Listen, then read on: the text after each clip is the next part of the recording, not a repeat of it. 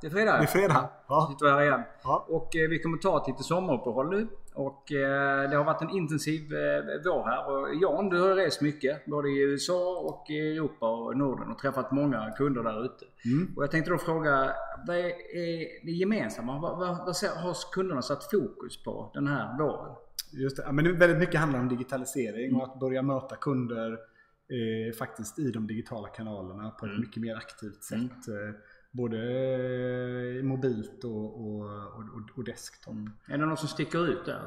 Man, Alltså det, vi har pratat väldigt mycket om AI och bottar i våra tidigare program. det finns en anledning till det. Ja, och det är, ju, det är ju väldigt många företag som har det på sin agenda. Ja.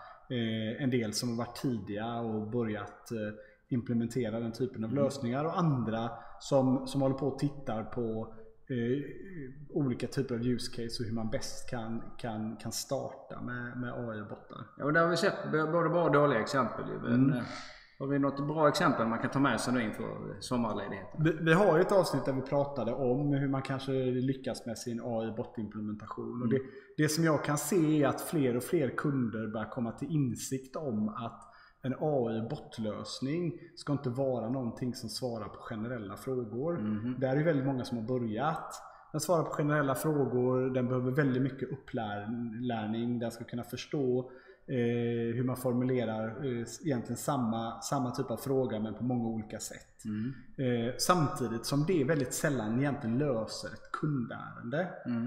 Eh, och och det, som, det som är spännande är att en del kunder som vi har träffat, där har vi faktiskt visat att, att göra den sökningen på Google går oftast mycket, mycket snabbare. Ja, visst gör det. Det känns som lite overkill att dra in en teknologi som AI bort för att bara svara på öppettid då, eller re- returpolicies och sånt. Precis. Och det är ju ett bra exempel om vi tittar på retailföretag till exempel så, så har ju de många gånger generella svar på, på frågor kring returpolicy, leveranstid, leveranssätt och så vidare. Mm. Och det kan jag ju snabbt hitta med googlar. Ja. Det behöver jag inte träna en AI-bot för att svara på. Och det som, det som blir konsekvensen då är ju att när jag har frågor om mitt ärende, det vill säga vad är mitt paket? Vad är min leverans?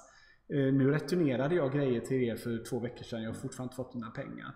Ja, men då är det ju en sån AI-botlösning eh, inte användbar överhuvudtaget. Nej. Utan det skapar snarare frustration. Utan det, det kunderna eh, som har varit framgångsrika har gjort, det är att de har börjat jobba med en AI-bot som faktiskt kan förstå den typen av ärende och också hantera egentligen hela processen. Så process är nyckelordet. För. Ja, Inom exakt. Och då handlar det om att kunna identifiera, verifiera kunden. Mm. Då behöver man ha en AI-botlösning som kan verifiera en kund, logga in kunden, Navigera en kund. navigera en kund, plocka upp kundens eh, retur till exempel. Ja.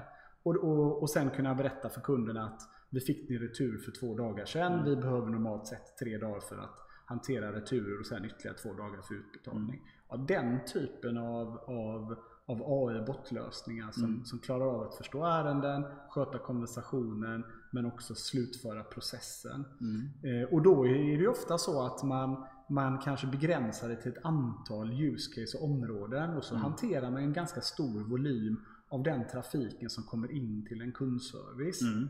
Eh, generella frågor är inte jättevanliga alltid i ett- i ett kundservice utan det är faktiskt det är mitt ärende och mitt köp Mm. och, och så vidare. Så det är, det är riktigt roligt att fler och Mm. fler kommer till den insikten Mm. och, och, och där har vi ett, ett antal eh, kunder som vi har jobbat med som, som har blivit väldigt framgångsrika Mm. på det området. Så det är kul. Ja. Det ska bli spännande att eh, fortsätta jobba med det här eh, efter sommaren. Och vi får önska er en riktigt trevlig sommar och tacka alla våra tittare och all feedback som vi har fått från den här lilla serien som vi har kört nu under våren. Och vi plockar upp det här igen i augusti skulle jag tro. Absolut. Mm. Ja, så, som sagt var en riktigt härlig sommar till allihopa. Mm. Och eh, vi uppmuntrar verkligen eh, er som lyssnar att eh, skicka frågor till oss om Mm. eh, det är någonting som ni vill att vi ska eh, gräva djupare i. Vi har en hel del kunder som har tagit kontakt med oss eh, med, med lite privata frågor och så. Kring det vi har pratat om och det får ni jättegärna göra också. Och vi kommer gärna ut och berätta mer givetvis för er eller era kunder i sin tur. Precis. Så ha en riktigt härlig sommar och vi Mm. Ja. ser fram emot att ses eh, snart igen. Nu stänger vi den här lådan. Det gör vi. Ha det gott. Tack, hej. Hej då.